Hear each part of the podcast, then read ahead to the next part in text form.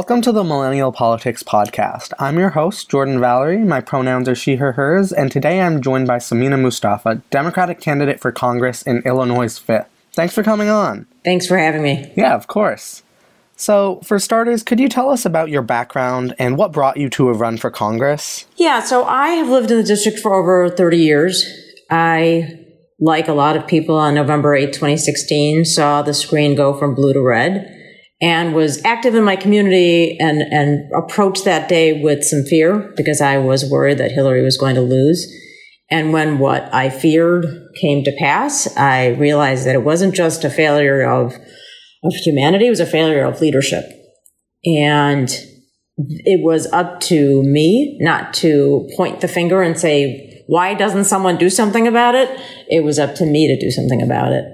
And when I looked around and started looking at my electeds and where the issues I cared about were most affected and who was representing me in the, that area, I decided that we needed new representation in Washington. And I decided to run for Congress. Your incumbent is a Democrat, Mike Quigley. Why challenge him? He only votes in line with Trump 21% of the time. Could you tell us what's so bad about him and what makes you better? Yeah, so actually, he, um, on some really key votes, has voted in a way that's really, I think, harmful not only to this district but the con- to the country.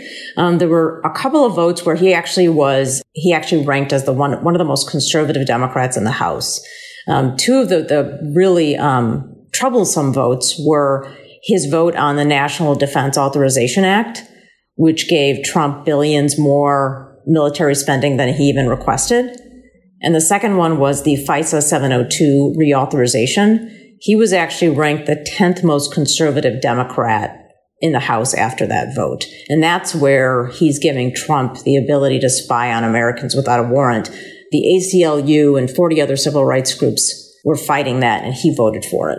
And in general, his votes on things like choice and LGBTQ issues are fine when it comes to economic issues and national security issues, he is very much uh, to the right of the district and, and frankly, um, not aligned with my values or the voters of the district. So, could you tell us about what those values are and what you would want in alternative to these security bills he supported? Right. So, when you're voting uh, with a with a president like Trump, and you give him record military spending, you're signaling that you're ready to go to war.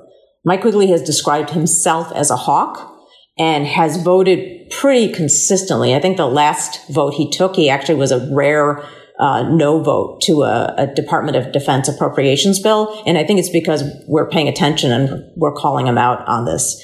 But he has consistently voted for increased military spending. And then if you look at his his funding, his donors, he gets, he's gotten millions of dollars from corporate PACs and special interests from defense contractors, and he's voted with their interests in mind. What that means is that there's billions of dollars going to military spending that could be spent on other things like education, healthcare, the environment. And when I've shared these votes with voters in the district. Uh, just to give you some context, I know that you obviously are talking to people all over the country. This is a on the Cook Political Index. It's a D plus twenty. It's there's only been one Republican in the last hundred years. This is a district that whoever wins a primary is going to win the general in terms of the Democratic primary. And so when people find out that he's voting with Trump on things like military spending and spying, people are shocked.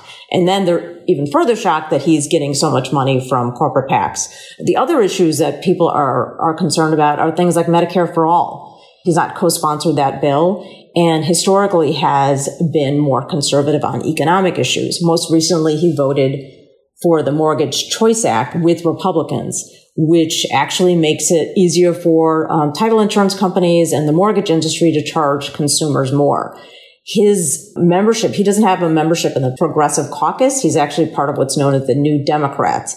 And they're a group that is against regulation, financial regulation, um, and tends to side with Republicans on economic issues. This is a district that's progressive. It went for Bernie Sanders in the 2016 presidential primary. He hasn't supported an expansion of Social Security, which actually another member of the Illinois de- delegation proposed on these points, people are, are wanting someone who is going to be on their side. On some of the other issues, like immigration, he generally does a good job, but then they're surprised that he doesn't support. There's there was a, a, a very highly publicized case here in Illinois, Miguel Perez Jr., a veteran who was being deported. Mike Quigley has had eight opportunities to co-sponsor bills to uh, provide a path to citizenship and, and uh, return to deported veterans, and he hasn't co-sponsored those things. So these are all, again, issues where he hasn't shown leadership or he's opposed to the values of the district. So, speaking of immigration, could you tell us about your positions and how they're different from the incumbent? Yeah, so there's um, on the, the point of the um, deported veterans, that's one. And there's the other piece, which is on ICE and the Customs and Border Control uh, Patrol. Um, there is a bill that's calling for accountability and body cameras um, for uh, those officers. And Mike Quigley tends to side with police and law enforcement. He voted with um, uh, the Republicans on a bill called the Thin Blue Line Act, which impose, imposes harsher penalties on those who kill police officers. He tends to be more, um, a, a, little bit more militaristic, again, hawkish, and tends to side against people of color and immigrants on these very key votes. Keeping with the immigration theme, there's another bill called the, the Sensitive Locations Act, where people who are undocumented, if they're at a church or a school that ICE is kept from, um, their their location isn't going to be revealed, and he hasn't co-sponsored that bill. Those are opportunities to say I stand with the undocumented, and I've worked with uh, organizations locally here in Chicago who travel to DC all the time and have they've felt that he has fallen short on this issue. As you may know, recently the proposal to abolish ICE has gained a lot of steam on the left, with more and more Democratic congressional candidates coming out in support. Do you support abolishing ICE? Yes, I do believe that we. This is a this is a, an agency that right now, because I was just reading an article today about this, and I'm I, I was there was a, a young child that's being that's been ripped from um, its mother's arms, and I'm just it's outrageous what ICE is doing. Um, there's it's it's cruel. It's they're it's they're create we're creating essentially concentration camps, and there's sexual abuse, there's sexual assault. Um, you're keeping families apart. There isn't any accountability right now in ICE, and we we existed for many years without ICE as a, an agency. And what I think is is happened is that we have this militarization of our immigration um, enforcement, and I, it's completely unjust. We don't have a humane immigration system right now. So, what would a humane immigration system look like in your eyes, and how would you fight for that in Congress? One, we need to protect the dreamers. We need to provide them with a path to citizenship. But that's, you know, one subset of the undocumented. Um, there's 11 million undocumented Americans. And all the sort of mythology that you know Trump and the GOP are creating around immigrants um, is offensive and unacceptable and untrue. Those um, individuals are the best of our country. As someone who came here as the daughter of immigrants, my parents came here at a time when there was it was a welcoming environment when being a Muslim immigrant wasn't a scary thing. There was there was no travel ban for people like my parents who had uh, skills or engineers, physicians. So I don't necessarily want it also be a transactional thing that we only want certain types of immigrants. We should also be welcoming of refugees. It's there's a humanitarian crisis going on right now in several countries, some of them because of our military actions. And we should be accommodating those individuals because it's what's happening right now is, is tragic and we can do something about it. We can accommodate them. I'm really glad to hear you say that. I think it's really important to recognize that we shouldn't just be prioritizing immigrants based on how many boxes they check off to how useful they might be to our society. Switching gear a little bit, you managed a Planned Parenthood clinic. Could you tell us about that experience? Yeah, so I managed, um, I actually, like a lot of people, sought out services at Planned Parenthood. That's how I found out about the job. I didn't have insurance. I was so uh, impressed and felt so understood and welcomed in that environment and immediately said, well, I, I was actually temping at the time and I thought this would be a great environment to be in. And I was a pro choice advocate and it was an exciting opportunity for me to, to live my values. I ended up managing a Planned Parenthood on the west side of Chicago. And the patients that I typically saw were aged uh, 15 to 18 young black women. And the clinic that I worked at was a Title X federally funded clinic. So when people talk about defunding Planned Parenthood, it would have been one of my clinics. And so we, we provided care on a sliding scale. We took Medicaid and we were in many cases the only safe confidential professional health care they had access to. We were um, a, a, resource for education, for counseling. We had a counselor there a couple of days a week. But I know that, you know, this was um, about 20 years ago and we didn't have the language around sexual assault to the level that we have today, or even the issues around gender and sexual identity and, and orientation. And I feel like I know in many cases we were a refuge for the young women um, that that came to our clinic. And I know that in many cases we were perhaps a choice that they, we were a resource after an assault. That was something that was really, I took that responsibility very seriously. And it was an incredible experience that informs a lot of my passion around healthcare, but also around wages. Uh, when I was managing that that Planned Parenthood, I was not making a living wage, and a lot of healthcare workers are working in the healthcare sector. They're being caregivers, and they can barely take care of themselves. And so you have a lot of layers to um, the healthcare system that are problematic, but that are so necessary, we need to fix them. And that's why I'm a, a big proponent of Medicare for All, which Mike Quigley does not support. How do you imagine implementing Medicare for all, and what would you do to cover reproductive rights? The, the bill that's on the, the House floor right now, H.R. 676, does contemplate um, repealing the Hyde Amendment, uh, which is something that uh, would allow for a full reproductive services under Medicare for all. Um, so that's the, the, the plan that I'm supporting. Um, I have one of my the clients that I worked with in my capacity as a commercial real estate uh, tenant representative is an organization called Physicians for a National Health Program. They've been a long time advocates of the single payer system um, and have helped to advocate for Medicare for all. And when I've looked at the data they've collected and the studies they've done, it's something that would save us anywhere from 400 to 600 billion dollars. And a big part of that savings is right now medicare can't negotiate for drug prices. And this would uh, allow for that and save us anywhere from 100 to 200 billion dollars.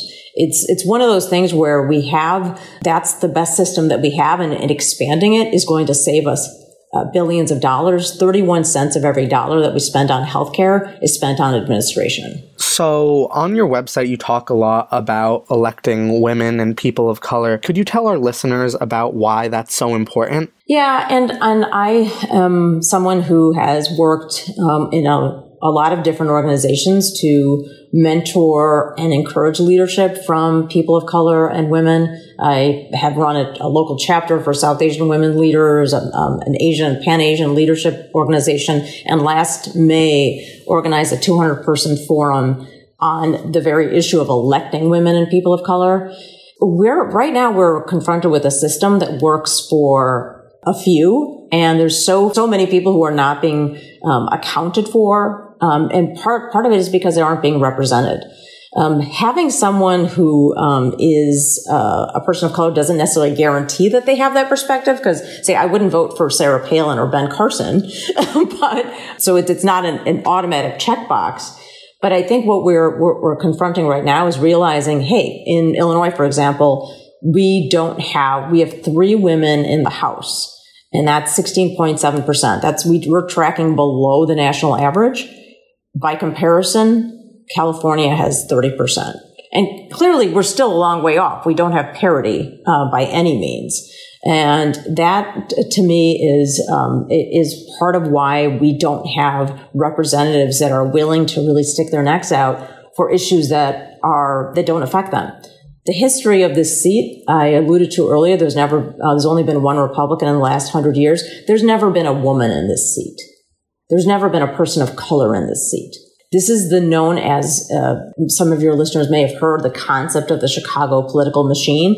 This is known as the machine seat in Congress. Everyone who's been in the seat for the last 30, 40, 50 years has come up through the political establishment that essentially was started by the original Mayor Daley and hews to that, that thinking of, you know, they'll sort of go as far as they need to but they don't necessarily have to go very far because they're protected by everyone else in the establishment. They're going to be supported by all the elected officials that are, um, in terms of getting endorsed by the current elected officials, and they're going to get all the money from sort of the uh, you know, wealthy donors and corporations because they want to preserve the power that they have. So, what do you hope to do in Congress to change this system where money has so much power in the elections? So, I'm going to continue to refuse corporate PAC money. That's a, a pledge um, that I've made. But I also want to push for um, what's um, a couple of other uh, Justice Democrats and I are pushing for um, a free and fair elections amendment. So we can eliminate the uh, influence of dark money what we're finding for so many issues, whether it's net neutrality, gun control, the reason things aren't major reforms aren't happening is because of money. And so to me, we need untainted voices at all levels of government. What our, our democracy is, has been compromised for so many years. And because people are talking about our elections need to have integrity, which is incredibly important. We need to, to push and understand what happened in the 2016 election. But, but we've been tainted for years because of, because of money.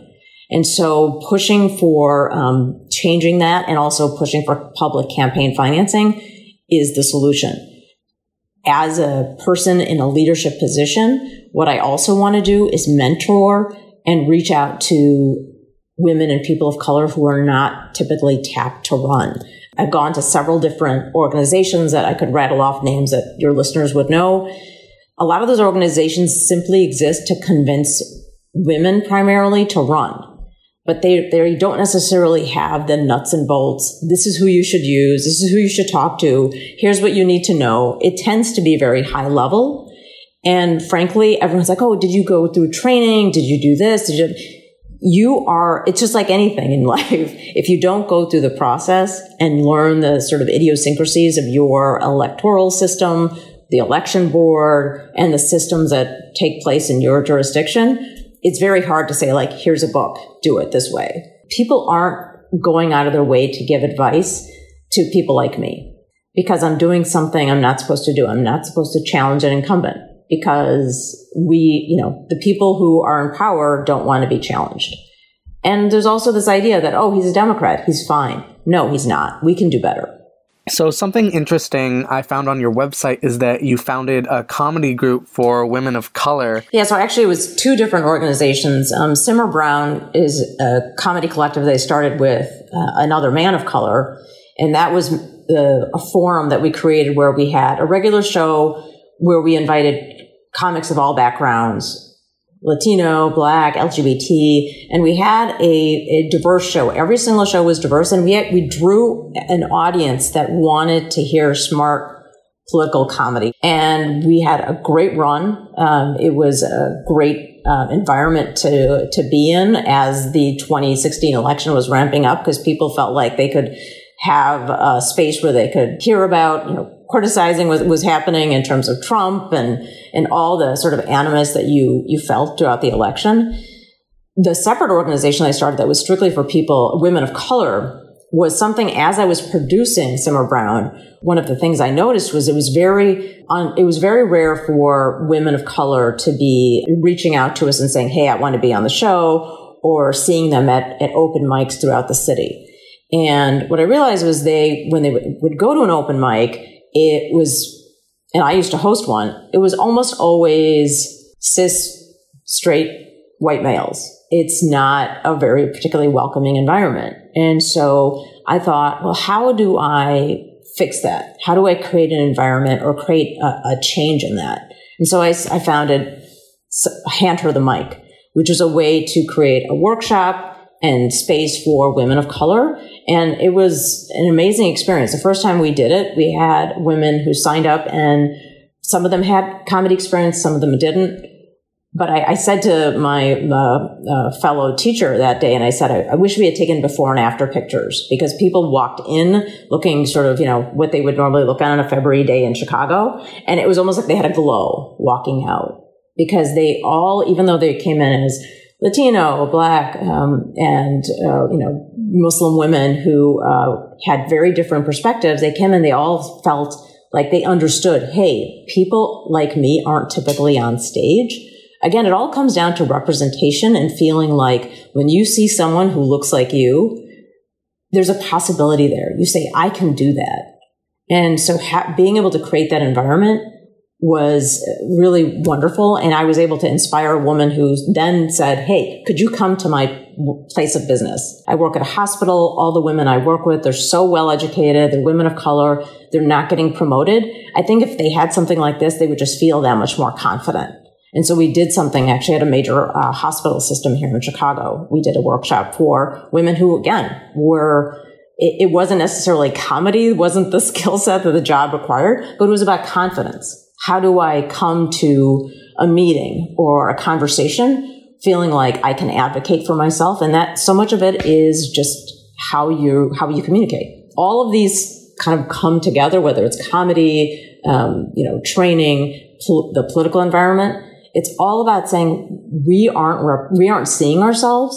How do we change that? And how do we how do we take it on ourselves and have agency? And that's something that I I feel like comedy really helped me um, reach out to a lot of different groups in the nonprofit and the arts communities, and it bridged a lot of uh, communities. It was it's been an incredible experience. And now that I'm in the political sphere, I feel like it's almost like it's all coming together. I um, I say to everyone, I didn't really change my message; I just changed my forum.